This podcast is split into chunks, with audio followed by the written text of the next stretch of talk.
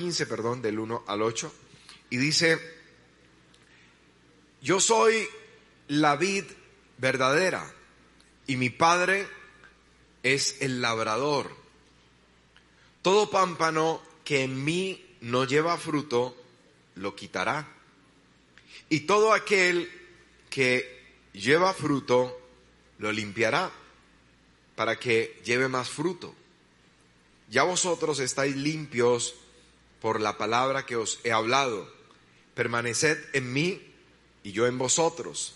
Como el pámpano no puede llevar fruto por sí mismo si no permanece en la vid, así tampoco vosotros si no permanecéis en mí. Yo soy la vid, vosotros los pámpanos. El que permanece en mí y yo en él, este lleva mucho fruto, porque separados de mí nada podéis hacer. El que en mí no permanece será echado fuera como pámpano y se secará y los recogen y los echan en el fuego y arden. Si permanecéis en mí y mis palabras permanecen en vosotros, pedid todo lo que queréis y os será hecho. En esto es glorificado mi Padre, en que llevéis mucho fruto y seáis así mis discípulos. Muy bien, voy a hablar acerca de la poda que sufre eh, esta, este arbusto eh, como lo es la vid o que llega a ser un pequeño arbusto. Es sorprendente cuando uno eh, investiga acerca del proceso que cubre la planta desde que es plantada, bueno, con, con fines, digamos, ya en, en la agricultura, en el tema de los viñedos, eh, de los vinos, perdón, y, y, cómo esta puede llegar, dice, a crecer em, y a llegar tan, tan alto cuando tiene sobre qué apoyarse, puede llegar a crecer muy alto, pero ese crecimiento tiene que ser controlado. Es una planta que necesita ser controlada con el propósito, digamos, de que pueda llevar mucho fruto. Entonces necesita de una serie de cuidados desde que se planta, dice que se puede plantar la semilla o se pueden plantar un pedacito o un tallo.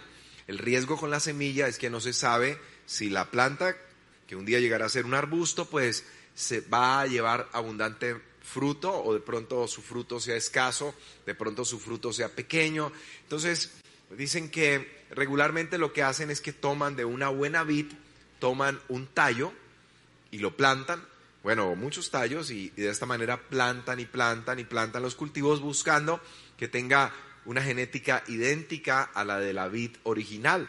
Es parte de lo que hacen. Entonces, pero uno de esos procesos que tiene que sufrir en diferentes etapas es precisamente el de la poda y de ese vamos a hablar.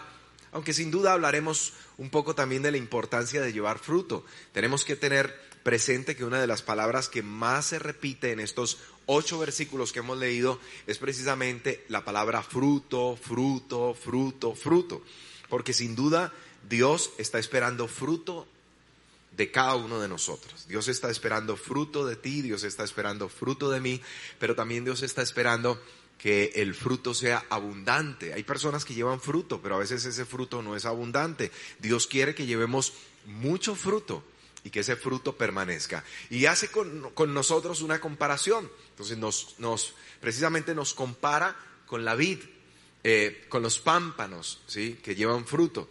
Dice que Él es la vid verdadera, el Padre, el labrador, el cuidador. Y nosotros esos pámpanos que somos llamados a llevar fruto. Dios espera, Dios que cuida tanto de la vid como también de pues los pámpanos que son los encargados de llevar el fruto, pues espera que haya mucho fruto. La vid verdadera es Cristo. Y nosotros si somos verdaderos cristianos, pues vamos a llevar mucho fruto en Él. Y nos dice que si permanecemos en Él, precisamente es la clave para nosotros poder llevar mucho fruto. Un pámpano, si llega a caer de, la vid eh, se va a comenzar a secar porque ya no tiene de dónde alimentarse. y ese pámpano pues desde luego no va a llevar fruto, sino que por el contrario se va a secar. Cuando eso pasa, cuando de manera accidental o por cierta circunstancia llega a caer al piso, lo que tienen que hacer es recogerlo, llevarlo, amontonarlo y quemarlos en el fuego. Dice que los terminan quemando eh, en el fuego todos esos pámpanos o a veces se cortan pámpanos que no llevan fruto porque le están haciendo un daño a la planta, porque simplemente le están generando peso, le están robando alimento a la planta y entonces lo que hacen es, este no lleva fruto, lo que hacen allí los cuidadores es precisamente que lo cortan, eh, caen al piso, después amontonan o recogen todos estos, los llevan a un extremo del viñedo y allí los queman. Y dice, y arden en el fuego. Nos dice que si nosotros no llevamos fruto, vamos a ser cortados igual. Quiere decir que Dios tiene una expectativa contigo, Dios tiene una expectativa conmigo, Dios tiene una expectativa con cada uno de nosotros y es que llevemos fruto. La pregunta que yo quiero hacerte antes de que hablemos directamente de la poda y de, la, de, la, de las bondades de la poda es, ¿estás llevando fruto para Dios? Recordemos que la Biblia nos habla de cantidad de fruto, como queda claro aquí en lo que leímos, pero también nos habla de la calidad del fruto, porque nos dice que el árbol bueno no puede dar frutos malos y el árbol malo no puede dar frutos buenos. Un árbol bueno no da frutos malos. ¿Qué tipo de fruto tú estás dando? Esto nos habla de la calidad. Cuando hablamos de algo que es bueno o algo que es malo, estamos hablando de la calidad. ¿Qué tal es tu fruto? ¿Es bueno o es malo? Tus acciones, mi amado, hablan por ti hablan por mí. ¿Cómo es tu fruto? ¿Está siendo bueno o está siendo malo? Jesús habló de hacer frutos dignos de arrepentimiento, por ejemplo. Perdón, Juan habló de hacer frutos, eh, Juan el Bautista habló de hacer frutos dignos de arrepentimiento. Frutos dignos de arrepentimiento. Lo primero que tiene que pasar en nosotros, el primer fruto que tiene que verse es, es, ese fruto, el fruto digno de arrepentimiento. No puede ser que nos convertimos a Cristo y seguimos siendo las mismas personas que viven en el pecado. Por eso lo primero que tiene que pasar en nosotros es que tiene que evidenciarse es ese fruto de arrepentimiento.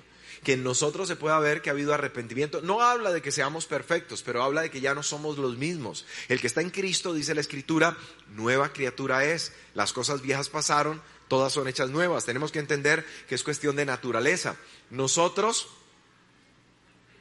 antes de conocer a Cristo, estábamos controlados totalmente por una naturaleza de pecado.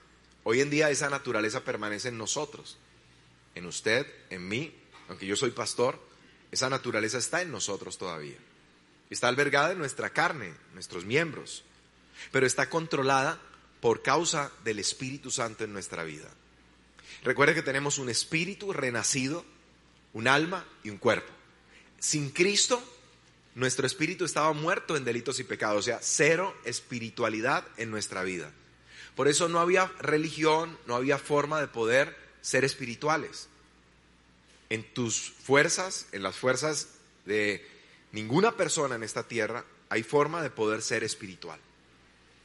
Entonces, estábamos muertos en delitos y pecados, nuestro espíritu estaba muerto. Una de las cosas más gloriosas, grandes, portentosas que ha pasado en nosotros es haber pasado de esa muerte espiritual a vida espiritual. Tenemos vida hoy en día de Dios en nosotros porque nacimos de nuevo. ¿Qué es esto de haber nacido de nuevo? Pues que nuestro espíritu, que estaba muerto, renació, estaba muerto, pero renació. Y ahora, gracias a que tenemos un espíritu renacido en nosotros, podemos tener comunión con el Espíritu Santo. Esto habla de relación. Por eso siempre insisto, el cristianismo no es una religión. Ser cristiano no es sinónimo de tener una, me cambié de religión o tengo una religión. Ser cristiano es sinónimo de que tengo una relación con Dios. Y en esta relación, mi amado, pues lo primero que tiene que pasar por el hecho de que nosotros antes estábamos muertos espiritualmente, teníamos un alma controlada totalmente por los apetitos carnales, por la naturaleza pecaminosa. Así que siempre estábamos haciendo lo malo. A veces sufríamos de remordimiento sin Cristo. Y entonces en ese remordimiento que sentíamos, a veces decíamos, no, voy a hacer un cambio. Voy a, voy a cambiar. Y nos comprometíamos a hacer cambios. y con nosotros mismos, a veces con los que nos rodeaban, a quienes habíamos lastimado, eh, a quienes le fallábamos constantemente. Entonces le decíamos, ya, yo prometo cambiar y nunca podíamos cambiar. Porque dijo el apóstol Pablo, dice, dice, él entendió que el bien no moraba en él. Entonces dijo, cuando yo quiero hacer lo bueno, o sea, yo, yo tengo ese deseo, pero termino haciendo lo malo. Y el mal que yo no quiero hacer, precisamente, ese es lo que yo termino haciendo. El bien que quiero hacer, dijo Pablo, no lo hago. O sea, tengo buenas intenciones, sin Cristo. Tú también tenías buenas intenciones, todos nosotros, muchas veces. Teníamos un montón de buenas intenciones, muchos deseos de hacer el bien. Mire la gente un 31 de diciembre. Hay gente que dice, nunca más vuelvo a tomar. Al otro día amanecía tirado en un andén. ¿Ve? Entonces, y la gente hace un montón de buenas intenciones. ¿Y cuánta gente dijo, este año si hago dieta? Le ofrecieron la lechona ahí el primero. Y dijo, bueno, voy a empezar el 2. El 2 le llevaron tamales. Dijo, bueno, el 3 arranco en firme.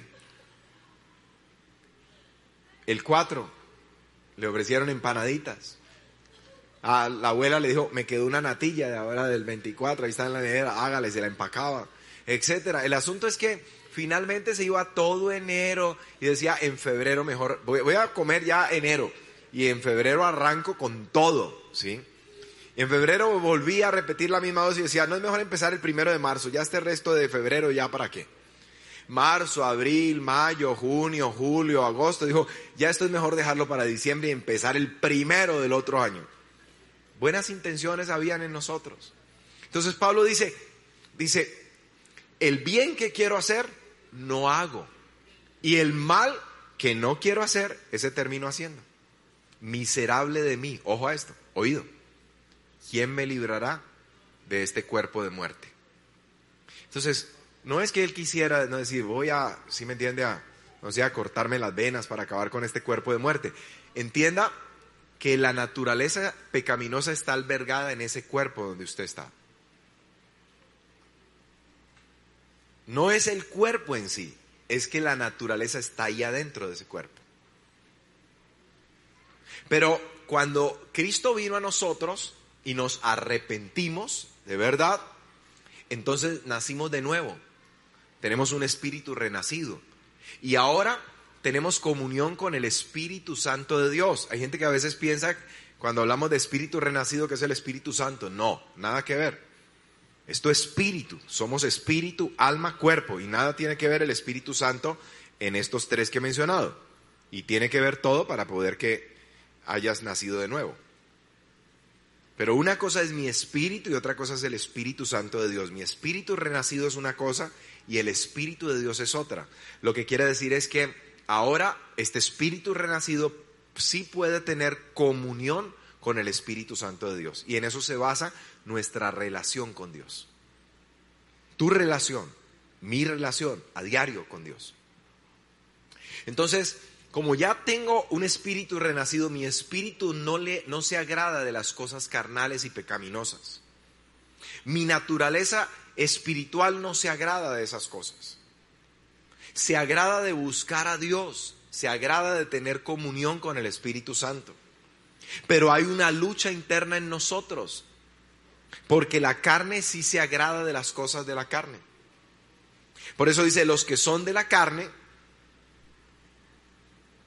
aman pues todas las cosas carnales y pecaminosas, los que son controlados por la naturaleza carnal.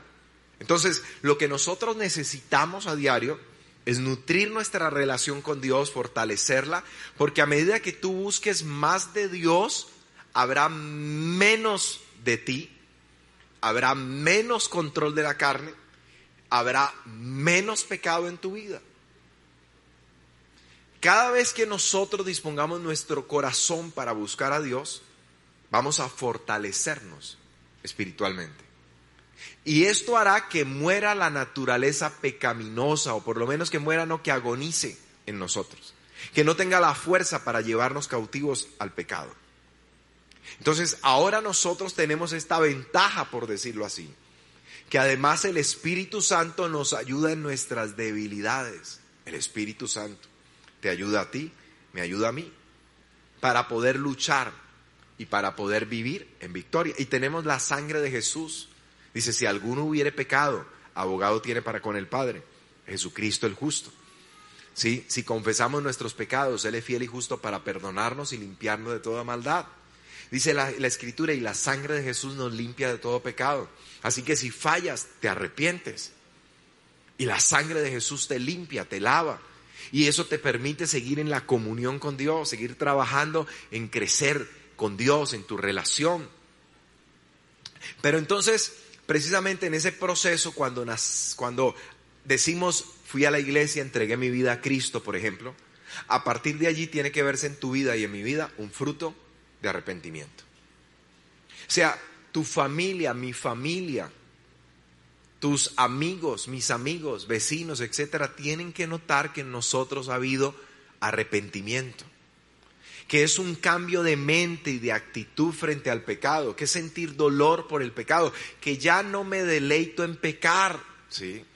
Usted no ve la gente allá afuera, sus amigos, ellos están drogándose y dicen, ay, ay, hacen pues como decir que lo más in, lo mejor. El que está tomando, entonces coge la botella y, uh, y usted los ve en las redes sociales y chicanea y como decir, oh, la vida, y la que está por allá en el yate o el que está en el yate por allá y con la botella, entonces no, o sea, yo estoy por las nubes. Y está llevado y pasado azufre. Para las pailas mochas, va, si no se arrepiente. Entonces, ellos se deleitan, lo que yo quiero decirles es que se deleitan en el pecado. El pecador sin Cristo se deleita en el pecado. Entonces usted, a usted le dice, no, pues que usted, eh, usted, yo no sé, le lavaron el cerebro, usted parece una monja, ay, usted está mojigata, amiga, que diviértase, que no sé qué, que usted vive amargada, que aburrida, toda hora leyendo la Biblia, orando, uy, no es vida suya. Y le menosprecian su estilo de vida. Porque ellos se deleitan en el pecado. Ese es su deleite. Un día se van a estar revolcando en el infierno, tristemente. Por eso es que Dios no quiere eso. Por eso entregó a su Hijo. Ahora, pero nosotros nos convertimos y ya no nos deleitamos en el pecado. Entonces la gente dice, uy, pana, que vamos, que está, que una rumba, que no sé qué, que da. Y usted dice, no, no, a mí eso no. ¿Cómo así? Dice, no, mira, yo no siento. No, pero que qué, que no sé qué, no. No, mira, yo no. Ya, si de repente usted está recién convertido, se le sale una mala palabra.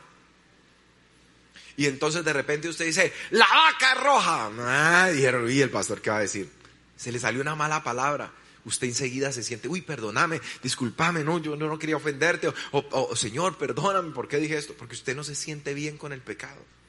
Esos son frutos dignos de arrepentimiento. Un cambio de mente se operó en su vida, en mi vida una, un, un dolor al pecar. Cada vez que usted hace algo malo, usted dice, ay Dios mío, Señor, perdóname. Se siente mal con el pecado. Le incomoda ya pecar. Esos son frutos de arrepentimiento. No quiere decir que usted no falle. Sí, fallamos, pero nos incomoda pecar, nos duele pecar, nos, nos entristece pecar contra Dios frutos dignos de arrepentimiento. Entonces, entonces dice la escritura, dice, yo soy la vida verdadera, mi padre es el labrador, todo pámpano que no lleva fruto, papá lo quitará, y todo aquel que lleva fruto lo limpiará para que lleve más fruto todavía. Entonces, frutos de arrepentimiento. Lo segundo que tiene que verse en nosotros es el fruto del Espíritu. Fruto del Espíritu.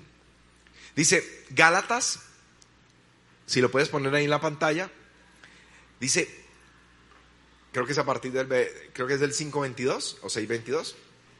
Dice, dice, mas el fruto del Espíritu es paciencia, gozo, paz, bondad, benignidad, mansedumbre, templanza, amor, fe. En tu vida y en mi vida, después de producirse fruto de arrepentimiento, se debe ver el fruto del Espíritu Santo. Que son, yo siempre digo, y ustedes dirán, el pastor no lo dice en orden, realmente este es el orden. Si los agrupamos en la relación correcta. Aquí están simplemente frutos. Dice más, el fruto del Espíritu es amor, gozo, paz, paciencia, benignidad, bondad, fe, mansedumbre, templanza. Contra tales cosas no hay ley.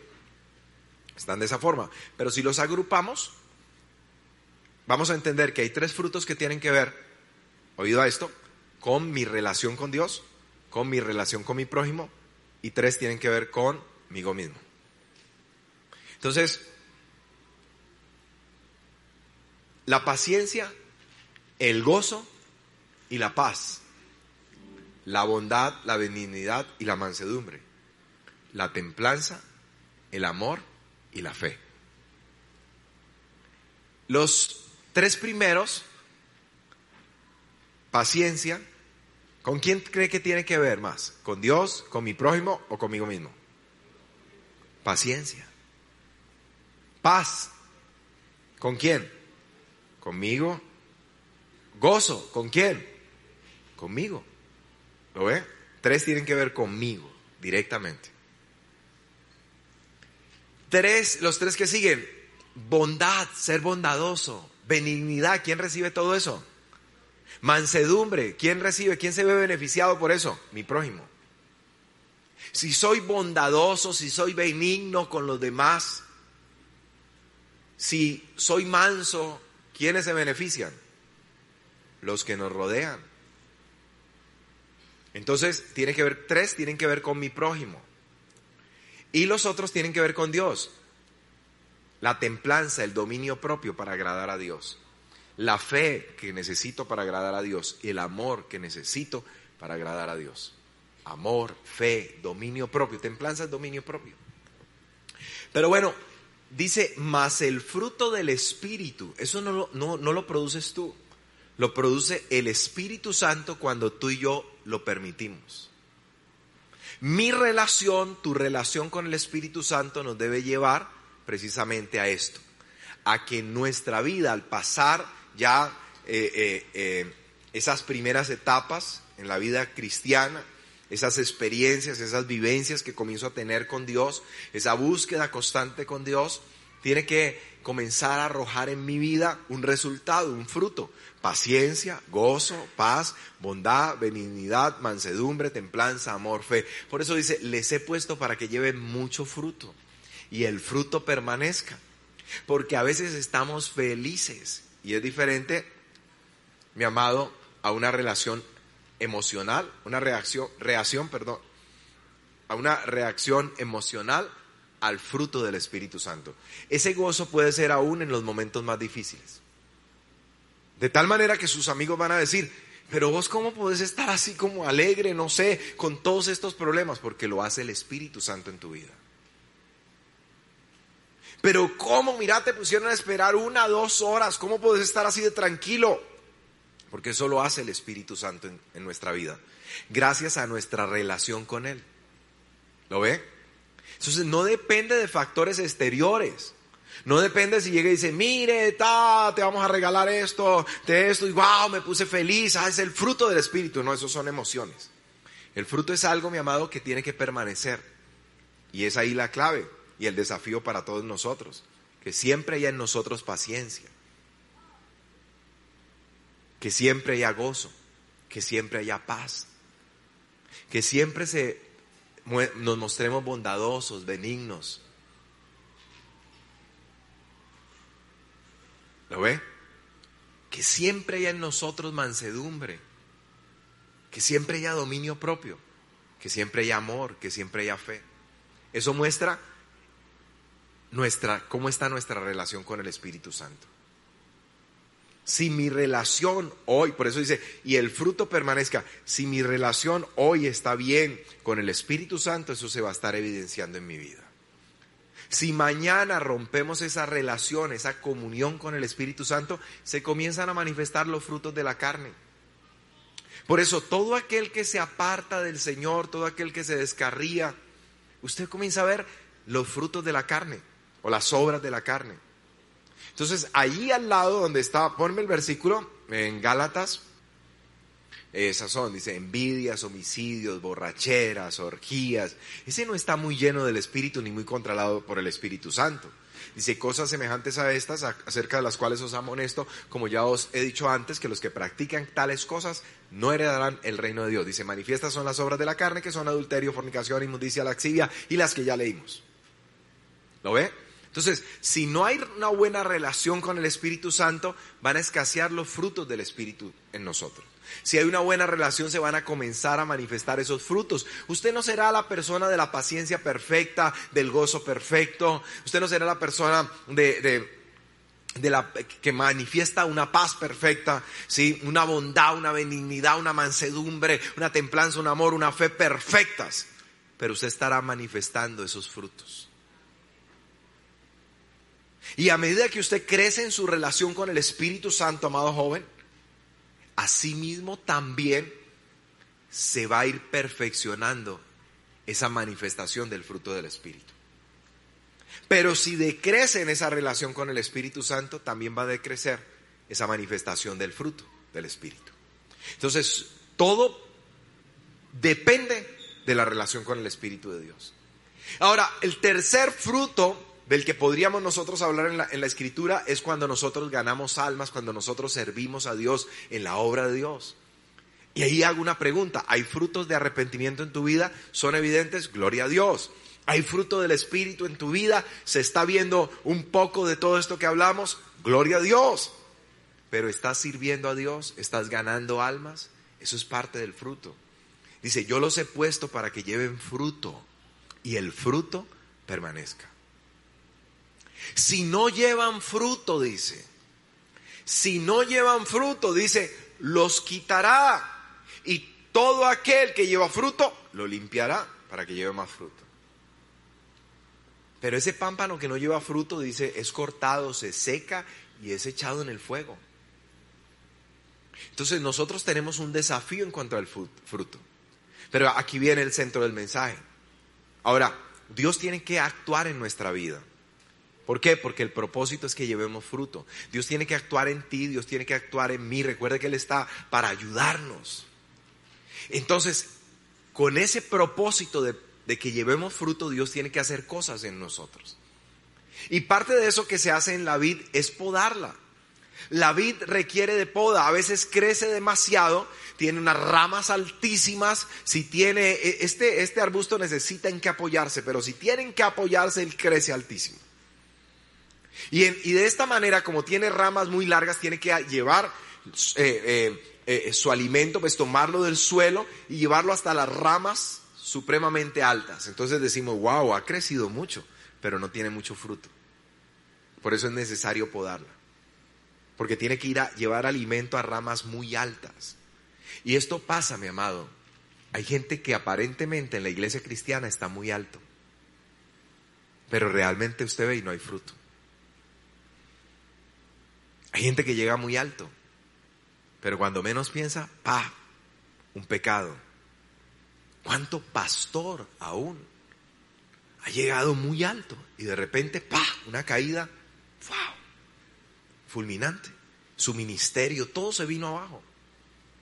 Porque a veces, mi amado, una persona puede crecer como para sí, para su ego, para alimentar su ego.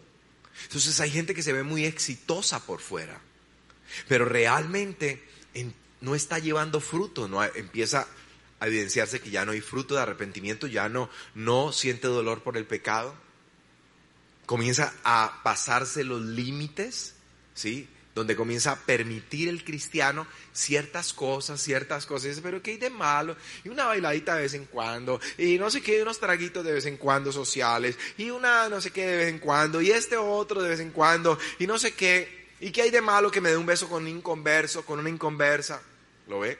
Comienza a pasar ciertos límites y no siente dolor. Y la persona puede estar muy alto, pero no hay fruto ya no hay fruto de arrepentimiento, comienza a escasear el fruto del Espíritu en esa vida, a apagarse el Espíritu Santo en esa vida. Y ahí es cuando la persona también comienza a dejar de servir y dar fruto para Dios, ya no tiene pasión por las almas. Ya no tiene pasión por servir. Ahí es donde usted ve a la persona y dice, no, y no puedo ir porque la universidad, no, y no puedo ir porque no sé qué, porque el trabajo, no, y no puedo ir porque tengo que hacer tal otra cosa, no, y no puedo porque estoy demasiado cansado, no, y no puedo porque ya no tiene esa pasión por llevar fruto para Dios. Aunque la persona tenga una posición, sea eclesial o sea allá afuera, podemos decir, wow, si es aquí puede ser un líder, puede ser un pastor, si es allá afuera, podemos decir, wow, es un abogado muy exitoso. Mira, lo, incorporaron en un pool de abogados el mejor que hay en Colombia. Y él está a cargo de la oficina en Cali. Si estamos hablando de un administrador de empresas, podemos decir, wow, y le entregaron la alta gerencia de tal cosa. Y, y él es cristiano. Claro, está subiendo mucho, pero ya no hay fruto. Porque ese éxito ya no es para glorificar a Dios, sino para glorificarse a sí mismo. Entonces, es allí donde para que la vid lleve fruto no se le permite que crezca muy alto. Mire los viñedos, usted nunca los ve en un desorden impresionante que le pongan unas ramas para que eso se trepe por ahí para... No, la cortan. Cortan sus ramas. Esa poda es necesaria. Y esa poda es necesaria también porque a veces hay ciertas cosas que comienzan, hojitas que comienzan a marchitarse. Entonces también hay que cortarle hojitas. Y hay una, una temporada donde está cerca el fruto, donde la dejan, mejor dicho, casi calva. O sea, pobrecita, la, la, le pegan una trasquilada impresionante a la pobre vid. Mírenlo y verá. Hay muchos videos en internet acerca del proceso de, de la vid. Y la dejan y se ve hasta feita aparentemente. Porque hay momentos así mismo en nuestra vida donde Dios tiene que podarnos a nosotros. Donde Dios tiene que comenzar, mi amado, a cortar cosas en tu vida, en mi vida. Recordemos lo que pasó con David. Dios lo escoge, es ungido para que sea el rey de Israel. Y sabemos que no se sentó inmediatamente en el trono, sabemos que le tocó huir y andar de cueva en cueva, de desierto en desierto. Tuve la oportunidad por la gracia de Dios de estar en el desierto de Judea. Y mi amado, es, es aterrador. O sea, para uno como turista, eso es hermoso, uno, ah, uno quisiera tomarse fotos, quedarse un día a acampar allá y todo el tema, pero piensen lo que es vivir allá solito. Imagínense, llega la noche, un alacrán, una serpiente del desierto que son terribles, cualquier tipo de mala bestia, ¿sí? Es impresionante y estar solo en una cueva metido y al otro día saber dónde voy a conseguir agua, es un desierto impresionante. Y piense lo que implica la soledad. No de un día, no es que fue un día acampar, sino días, semanas, meses en un desierto. Piense en esa situación. Ahora, ¿cuál fue la poda que sufrió David? David tuvo que huir y tuvo que olvidarse de su padre, de sus hermanos, de su familia.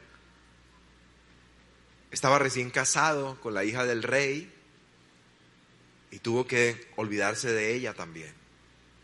Recién casado, estaba como de luna de miel todavía. Y le tocó huir. Dios comenzó a cortarle todo eso, mi amado. Llevarse a su familia era ponerlos en riesgo. Así que le tocó huir solo. Y es como si Dios hubiera pasado la poda y le hubiera tenido que cortar para enseñarle ya no depender de su papá, ya no depender de sus hermanos, ya no depender del amor de su esposa, sino a depender de Dios totalmente. Y en medio de esta, de, este, esta situación que seguramente le produjo gran dolor a David, David tuvo, tuvo que aprender no solamente a depender de Dios, sino a glorificar a Dios en los momentos más difíciles. Porque en los momentos más duros escribió los salmos más preciosos de su vida, de los cuales usted y yo disfrutamos hoy. Nosotros decimos, alzaré mis ojos a los montes, ¿de dónde vendrá mi socorro? Mi socorro viene del Señor. Pero, pero, pero, ¿qué te está pasando? Me quebré una uña, imagínate, ya me las, las tenía largas. Llegó la gran tribulación. El anticristo rompió mi uña, ¿no? La gente hoy en día se queja por nada, mi mamá. No, en estos tiempos de soledad, ya en el Face, en el Instagram, en estos tiempos, de, eh, por ahí en el estado, eh, en estos tiempos de soledad. ¿Y qué te pasó? Dijo, no, terminé ayer con mi novio. Y es que vive sola en un desierto, en una cueva. No, aquí mi mamá y señora más cansona a veces tiene la mamá, tiene la familia, tiene los amigos, y no, que en esta soledad tan terrible y que no sé qué, me corta la venas, etcétera, pero otra gente, ¿no? Por allá de Júpiter.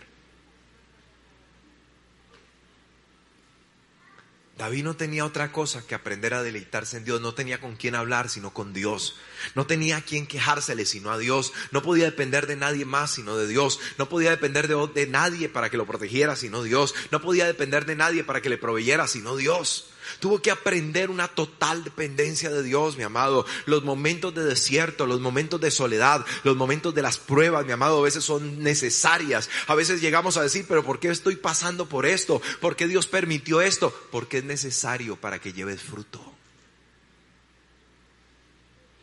Porque es necesario para que lleves fruto. Pero me duele. Pero es necesario para que lleves fruto. La prueba, mi amado, el desierto, las dificultades, yo sé que son dolorosas, pero son necesarias. Una de las cosas que me impactó al estar estudiando sobre la vid es que dice que cuando, que en los tiempos donde hay un verano más intenso, pero ellas tienen abundante agua para nutrirse, dice que Mientras ellas puedan nutrirse con abundante agua, no importa cuán arduo sea el calor, arrojarán mayor fruto todavía. Cuando el, cuando el verano es intenso, pero tienen agua de donde nutrirse, dice, van a arrojar mayor fruto todavía. Cuando la cosa está bien, el clima está como templadito y todo el tema, no, no van a cargar igual pero cuando hay un verano impresionante, pero tienen abundante agua, de dónde nutrirse, van a cargar impresionante será la cosecha. Eso nos habla a nosotros, mi amado, porque el verano es una tipología de la prueba. Verano es una tipología de los momentos difíciles. Verano es una tipología, mi amado, de las cosas duras, de las cosas a veces difíciles en la vida. Pero entre más pruebas, entre más dolor, entre más sufrimiento, si nosotros estamos conectados a la fuente del agua de la vida, mi amado, no importa el verano, no importa la prueba, no importa la adversidad, no importa los problemas, mi amado, nosotros vamos a llevar más y más y más fruto para nuestro Dios. ¿Cuántos pueden decir amén? Porque estamos nutriéndonos de la fuente del agua de la vida. Dele un aplauso fuerte verdaderamente a Jesús. Él se lo merece, gloria a Dios. Esa poda es necesaria. Job experimentó una prueba bastante compleja. En un solo día lo perdió todo y aún a sus hijos. Como si Dios, pa, pa, comenzara a cortar. Sabemos que el ataque vino del enemigo, Dios lo permitió, pero fue parte de la poda también. Especialmente piense en lo que este hombre, que era un magnate de la época, comenzó a perderlo todo. Y viene noticia mala tras noticia mala tras noticia mala. Pero usted ve lo que pasó con él. Dice que se tiró a la tierra, se postró en tierra y adoró. Y no atribuyó a Dios despropósito alguno. Dijo, yo no sé qué está haciendo Dios. Yo no logro entenderlo. Esto es demasiado doloroso, demasiado difícil. Dice, pero el Señor me dio, el Señor me quitó, sea el nombre del Señor bendito. Dios no le había quitado nada. Fue el diablo, nosotros lo sabemos. Él no lo sabía. Su conocimiento era muy limitado de Dios. Pero Él dice, sea el nombre igual del Señor bendito. A veces Dios tiene que quitarte el trabajo que te impide venir a la iglesia. A veces Dios tiene que comenzar a cortar recursos en tu casa, en tu familia. Dice, no sé, mi mamá se quedó sin trabajo, está solo mi papá, pero le rebajaron, eh, tenía unas comisiones, se las quitaron, ahora tenemos menos ingresos en la casa, lo que quiere decir que ahora a mí me están dando menos dinero para la universidad, para mis gastos. Dios, ¿por qué? Porque quizá Dios está podando, mi amado. Está cortando cosas para que lleves más fruto, porque mientras todo hay, mientras todo tengo, mientras todo es abundancia, entonces a veces la oración resulta siendo, como yo digo, la oración del minuto de Dios. Llega cansado a la casa, llega cansada a la casa, porque ahora tiene dinero, entonces sale, sale del trabajo, sale de la universidad, vamos allí, no sé, tomémonos algo, comamos algo, ay, pidamos tal cosa, no sé qué, lleguemos a la casa, nos vemos una peli, traigamos no sé qué, pidamos esto, pidamos aquello, pidamos lo otro, domicilio, oh, no te vas todavía, espérate, pidamos más comida, hay dinero. Y luego va a ir a orar y dice, Señor, en tus manos coloco este día que ya pasó, la noche que llega. Y por si mañana no alcanzo a orar, el día de mañana también. Amén. Entonces Dios está diciendo, ah, así es la cosa. Ya sé. Yo necesito que lleves fruto. Y Dios coge sus tijeras y comienza, chiqui, chiqui, chiqui,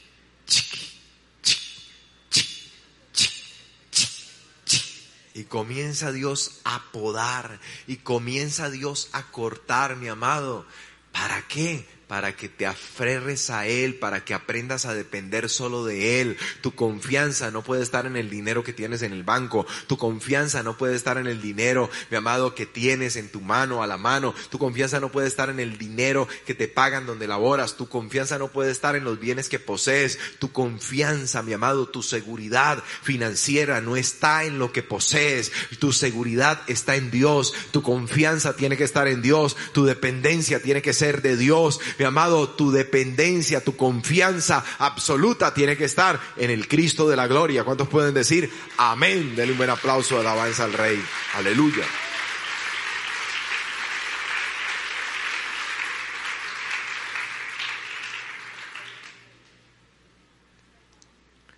Hay podas que tienen que venir a veces. Hay cosas que Dios va a tener que cortar en nuestra vida. ¿Para qué? Para que llevemos más fruto. Yo no sé si tú estás siendo podado. El proceso es doloroso. Yo no sé qué tantas cosas Dios ha tenido que cortar de ti, de alrededor tuyo. Yo no sé qué tantas cosas Dios tenga que seguir cortándole a la iglesia en Cali, en Colombia. Yo no sé qué va a pasar en los meses, en los años venideros con exactitud.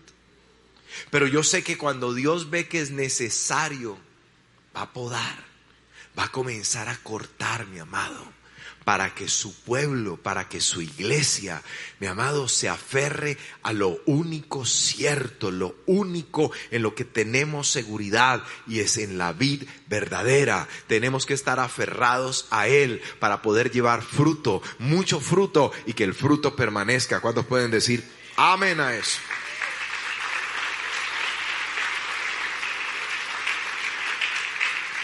La clave Dice es permanecer en Él. Dice, permaneced en mí y yo en vosotros. Como el pámpano no puede llevar fruto por sí mismo si no permanece en la vid, así tampoco vosotros. No hay fruto. Puedes ser un cristiano exitoso, entre comillas, Puedes tener éxito como profesional, puedes tener éxito financiero, puedes tener éxito en el hogar, puedes tener éxito en el noviazgo, puedes tener éxito en muchas cosas en la vida. Pero si Dios no está, todo eso es vano y pasajero. Todo está propenso a caer en cualquier momento. Porque tu seguridad y mi seguridad solo la brinda la roca eterna de nuestra salvación. Dice, el que, el que oye mi palabra y la pone por obra, le voy a comparar con un hombre prudente que edificó su casa sobre roca, sobre terreno sólido. Todo lo que en tu vida y en mi vida no esté sobre terreno sólido, está propenso a caerse. Está propenso a marchitarse. Perdone que traiga este, este ejemplo, no quiero que lo tome por el lado político, pero yo le, hago un le, pongo un ejemplo. ¿Cuánto profesional en Venezuela terminó recorriendo las avenidas de Sudamérica? ¿Cuánta gente se ha encontrado que dice yo soy yo era abogado, yo era no sé qué, yo era tal cosa, yo trabajaba en tal cosa y de un momento a otro lo perdieron todo? Todo lo que usted y yo, mi amado, no tengamos sobre la roca, no esté edificado sobre la roca, se puede caer en cualquier momento. Nada asegura. Ni siquiera nuestra vida. Piense la gente allá afuera sin Cristo. ¿Qué asegura su vida?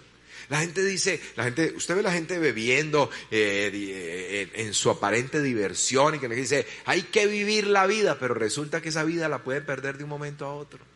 ¿No ven las noticias todo el tiempo? Que iban a robar a no sé quién, no sé qué, dispararon y una niña que estaba allá atrás, que en la casa, dentro de una casa, viendo televisión, no sé qué, y la bala, y terminó muerta la niña que menos tenía que ver en el asunto. No está viendo, hace poco, la semana anterior, me dio tristeza, unos policías van a atender un caso en la madrugada, pasan por ir a, a velocidad y viene un vehículo que es el que trae la vía mueren los dos patrulleros, una dama, un chico, jovencitos. La vida no está asegurada, sino en Dios. Porque mi amado, aún a nosotros, cuando partimos de esta tierra, se llama que hemos dormido porque nosotros hace mucho rato pasamos de muerte a vida. Tú y yo tenemos vida porque tenemos a Jesús. Él dijo, yo soy el camino, la verdad y la vida, mi amado. Tenemos vida, vida abundante, vida eterna en Cristo. En Cristo está asegurada la vida. Él dijo, sorbida en la muerte, en victoria, en su palabra está consignado. Sorbida ha sido la muerte en victoria. Nosotros sabemos que simplemente cambiamos. Es un cambio que se produce en el momento en que partimos de esta tierra. Por eso le dijo Pablo a los tesalonicenses, para que no se llenaran de tristeza, dice, como los otros que no tienen esperanza. Como los otros, le dijo a los le escribe a los tesalonicenses y les dice, les escribo para que no tengan tristeza, oído a esto, como los otros que no tienen esperanza. Entonces dice, dice, porque el Señor mismo con voz de mando, con voz de arcángel y con trompeta de Dios, que está por acontecer esto. El Señor mismo con voz de mando, con voz de arcángel y con trompeta de Dios descenderá del cielo. Oiga esto. Y los muertos en Cristo, que están vivos, lo único que murió es el cuerpo. Porque la palabra muerte es separación. Yo se los he explicado antes. Cuando una persona muere, lo que acaba es de separarse del cuerpo. Hay gente que está separada de Dios, que son los que están muertos en delitos y pecados. Por allí ahorita deben de ir pasando algunas personas que están muertos. Son muertos vivientes están muertos en delitos y pecados. Su naturaleza espiritual está muerta. Su espíritu está muerto. No tienen relación con Dios. No tienen espíritu.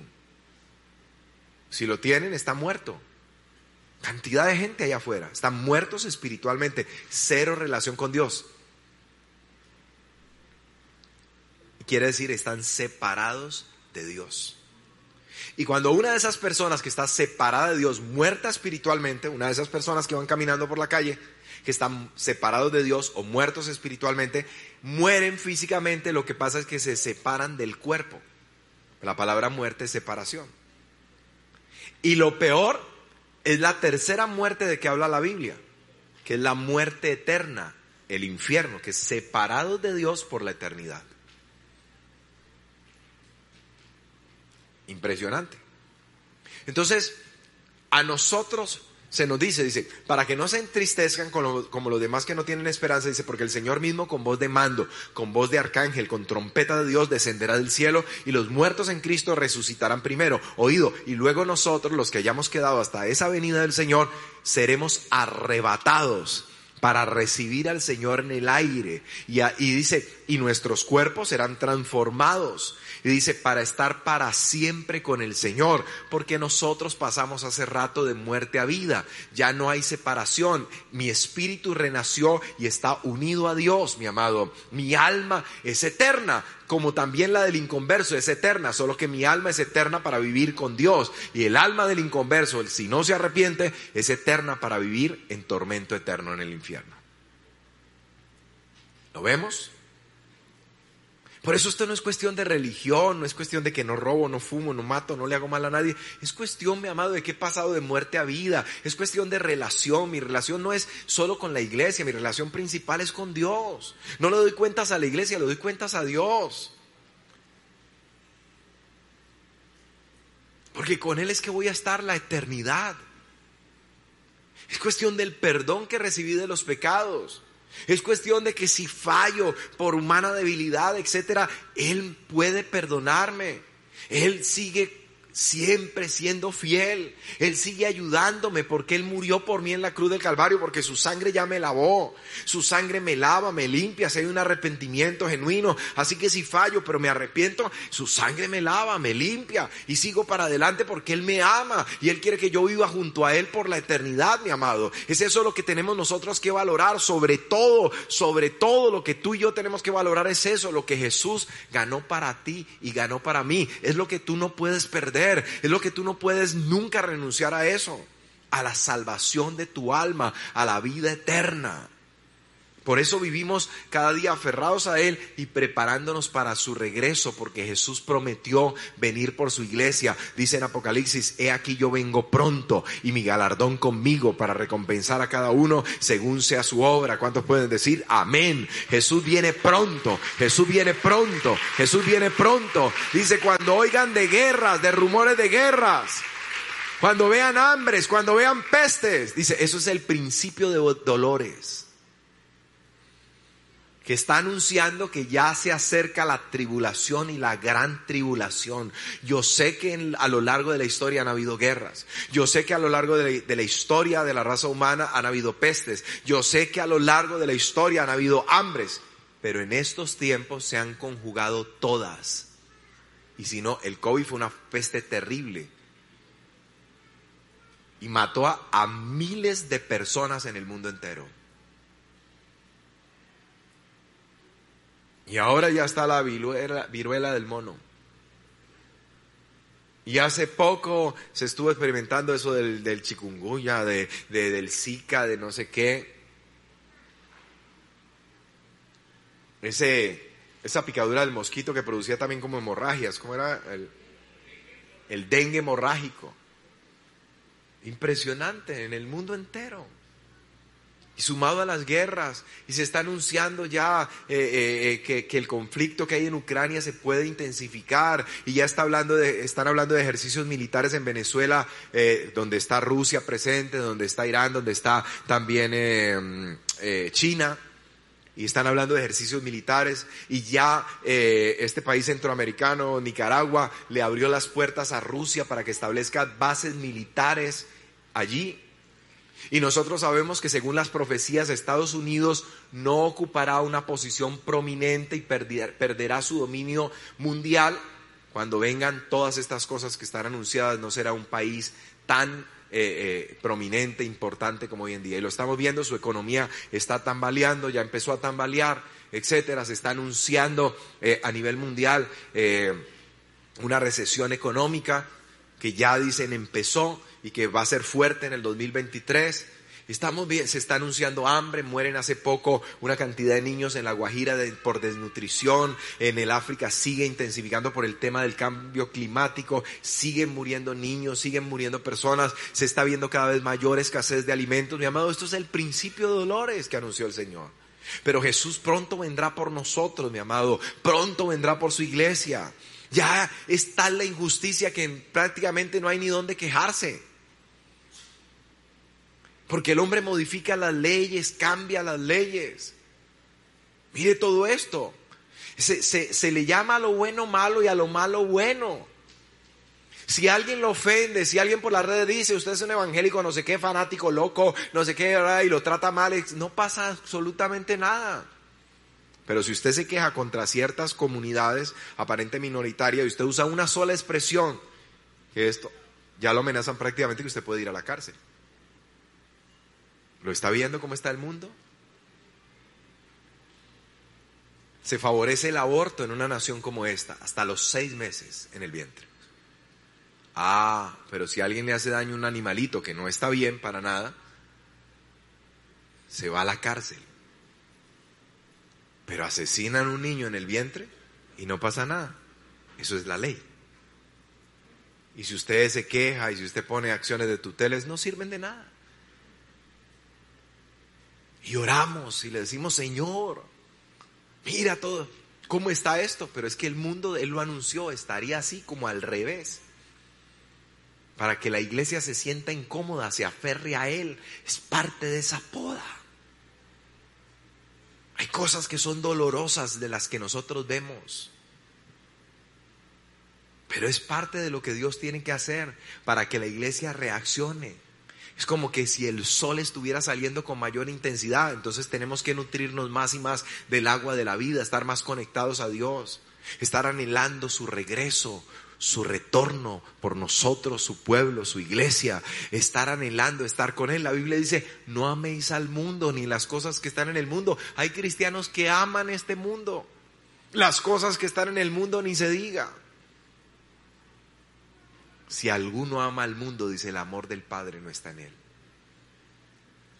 Nosotros deberíamos estar era supremamente enamorados de Dios, anhelando estar con Él preparándonos para su regreso. Pero hay gente que, por el contrario, de pronto no lo dice, pero lo piensa, dice, Señor, demórate otro ratico, esto está muy bueno. Entonces tiene que dejar de estar así como tan bueno para que la gente diga, Señor, ven rápido, me quiero ir ya. Porque la gente se siente como muy cómoda. Así veníamos antes de, todos estos confinamientos, de la pandemia, la gente muy relajada, la economía muy bien, todo muy bien. Entonces la gente se comenzó a olvidar de Dios poco a poco. Entonces por eso dice, mi padre, dice, yo soy la vida verdadera, mi padre es el labrador, es el que cuida de la vida y de lo que está en la vid. Todo pámpano que en mí no lleva fruto lo quitará y todo aquel que lleva fruto lo limpiará para que lleve más fruto. Todo aquel que está llevando fruto, Dios lo va a limpiar también. Hay momentos que también tenemos que entender que todo está bien con Dios. Con esto termino. Todo está bien. ¿A qué me refiero? Que tú estás funcionando, hay fruto de arrepentimiento, hay fruto del Espíritu en tu vida, hay fruto en el servicio, estás activo y Dios dice, bueno, esto está muy bien, tremendo.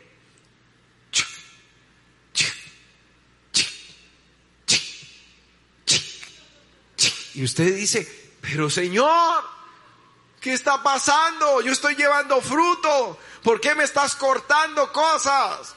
¿Por qué me estás podando cosas, Señor? No lo entiendo. Y la gente puede juzgarlo. Y la gente puede decir, mire, si ese estuviera bien metido con Dios, no lo habían echado el trabajo.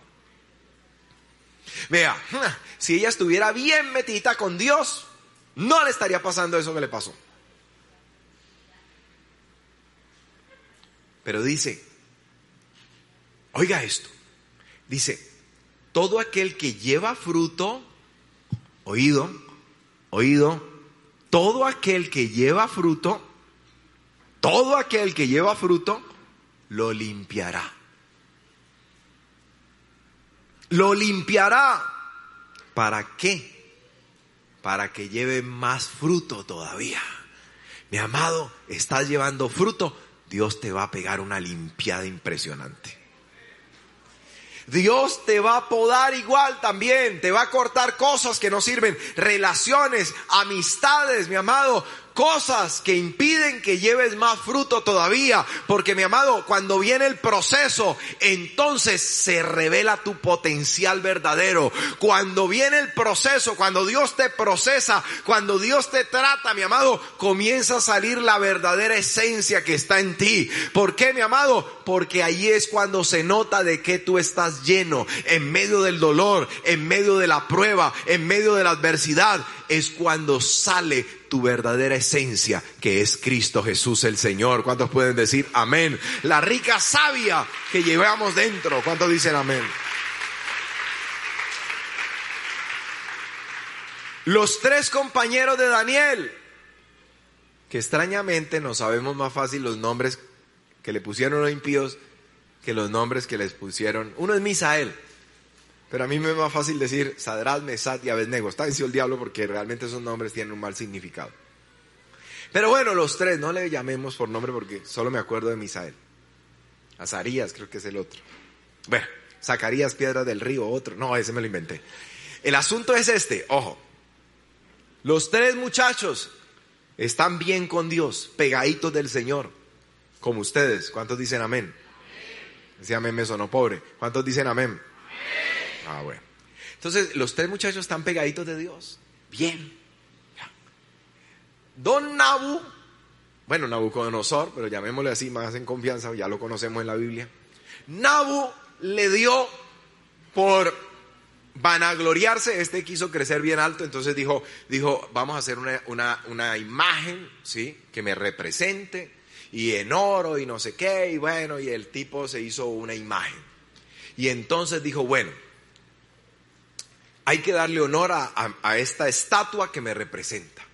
Y yo quiero que cuando suene ahí la champeta, sí, el, el ayayay, bueno, toda esa música, bueno, él, nombró instrumentos de música, sí, la, la flauta, los tambores, la zampoña, etcétera. Dijo, cuando suene la música, dice, todo el mundo bajo mi reino se va a postrar ante la imagen. Y la va a adorar. Porque el tipo dijo, yo soy como un Dios. Porque el hombre siempre ha jugado a eso. La gente no quiere a veces un poquito de poder. Ojo a eso. La gente quiere todo. Ese es el ser humano en su egoísmo, en su maldad. Y hace lo que sea por eso. Y el tipo, pues hizo eso. Su egocentrismo lo llevó allá. Después Dios lo quebrantó, eso es otro cuento. Lo puso a comer hierba como los animales.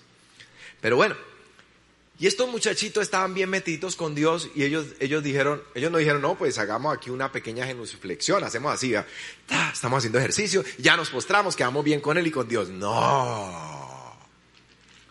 Ellos dijeron, no, no me voy a postrar. Le dije, no, hombre, péguense una rodilladita ahí, si me entienden, se hacen unas dos flexiones de pecho y ya, listo.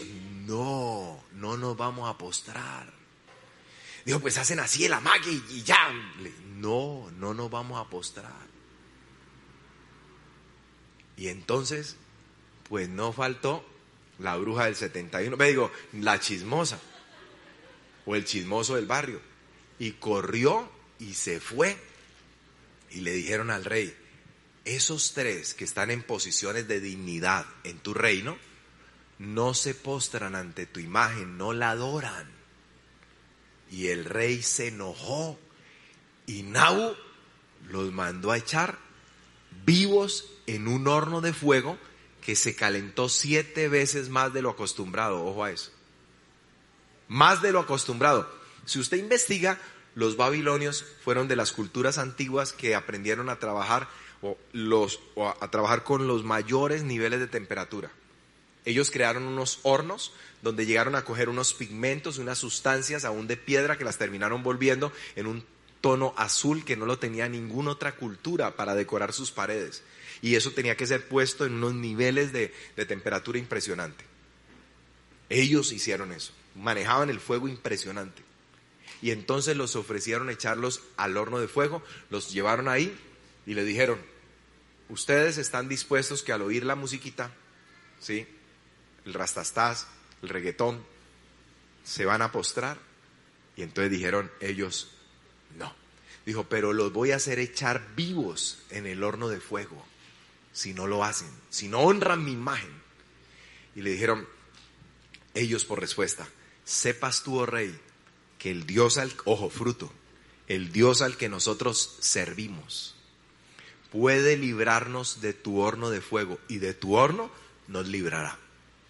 Y si no, sepas tú, oh rey, que tampoco adoraremos tu imagen. O sea, preferimos estar muertos que adorar tu imagen. ¿Lo ve? Y los echaron vivos. Tanto se había calentado que los verdugos, al lanzarlos, fueron quemados, murieron inmediatamente.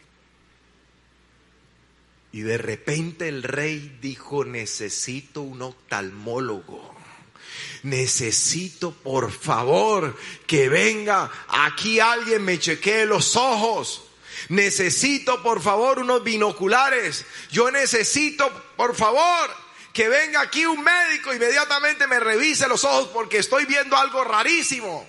Echamos tres. Digo, présteme en una calculadora. Volvió y sumó uno más uno más uno, tres. Digo, pero yo estoy viendo cuatro. Y el cuarto es semejante al Hijo de los Dioses. La Biblia dice, el ángel de Jehová acampa alrededor de los que le tememos y nos defiende. ¿Cuántos pueden decir amén? Dios nunca te dejará avergonzado. Dios nunca te dejará. Dios nunca te desamparará. Aunque pases por las aguas, no te anegarán. Aunque pases por el fuego, no te quemará. La llama no arderá en ti. Porque Dios es tu Dios. ¿Cuántos pueden decir amén? Y fuera de Él no hay quien salve. Aleluya. ¿Lo está viendo? Ellos están dando fruto para Dios. Y mire lo que les pasó. Yo lo compartí hace poco, mire el caso de Daniel. Un edicto se firmó, nadie podía hacer oraciones a ningún Dios ni peticiones a nadie, no podía ir donde un alcalde, no podía ir donde un juez, solo se le podía hacer durante un mes peticiones al rey, como si fuera un Dios. Y de repente, ¿qué hizo Daniel? Dijo, se fue a encerrar después de que se firmó el edicto, se encerró a orar en su cuarto como lo hacía todos los días, tres veces al día. Y estando había, abrió las ventanas de su, dijo, cerremos por prudencia. Dijo, como lo hacía siempre, abría las ventanas de su cuarto. Porque por allá en segundo de Crónicas se decía que todo el que oraba, si estaba lejos de su tierra, de Israel, tenía que orar en dirección al templo. Y eso hizo él, por eso abrió las ventanas de su cuarto. Y ahí llegaron, lo fotografiaron, lo pusieron en las historias, lo montaron ahí, si me entienden, en Facebook, lo montaron ahí, bueno, lo filmaron, lo subieron a YouTube, lo subieron, bueno, en todas las redes sociales. Postearon al rey, se dio cuenta y dijo, wow, él estimaba a Daniel. Lo sorprendieron orando a pesar del edicto que determinaba su muerte. ¿Qué hace que un hombre de Dios haga una cosa de estas? Daniel, mi amado, prefirió morir que dejar de orar tan solo un día. Prefirió estar muerto antes que dejar de orar. ¿Sabe por qué? Porque Daniel sabía que el que deja de orar es porque ya está muerto. La oración nos conecta con Dios nos conecta con el Dios de la vida, nos conecta con el Dios todopoderoso. La oración, mi amado, nos conecta con el Dios omnipotente, omnisapiente, omnipresente. La oración nos empodera. La oración, mi amado, llena nuestras vidas del Espíritu Santo, hace que nuestras vidas se llenen de Dios. Así que Daniel sabía que él no podía dejar de orar, que no le importaba lo que pudiera venir, le importaba más estar bien con Dios, agradar a Dios, porque sabía que Dios podía librarlo de lo que fuera. Habría librado a sus tres compañeros del horno de fuego. Este Dios al que él servía, al que él buscaba, estaba por encima de cualquier edicto, estaba por encima de cualquier amistad con el rey, cualquier amistad con los hombres, y él prefiere morir antes que dejar de orar. Y lo lanzaron al foso de los leones. Y dice, lo tiraron allá leones hambrientos. Y los leones, dice Dios, mandó ángeles y le cerraron la boca a los leones. Y al día siguiente, como el rey lo apreciaba, fue a ver y le gritó, Daniel, el Dios al que tú sirves ha podido librarte de la boca de los leones. Y él gritó, salve, oh rey.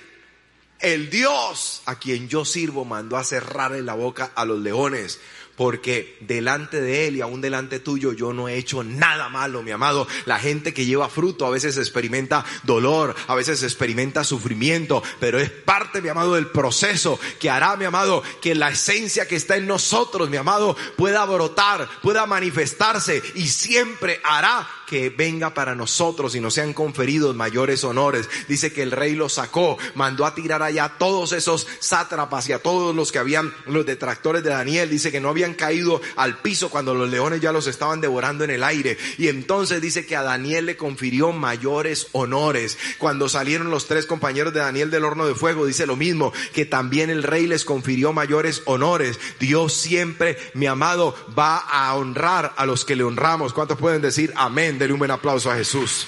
Vamos a colocarnos sobre nuestros pies.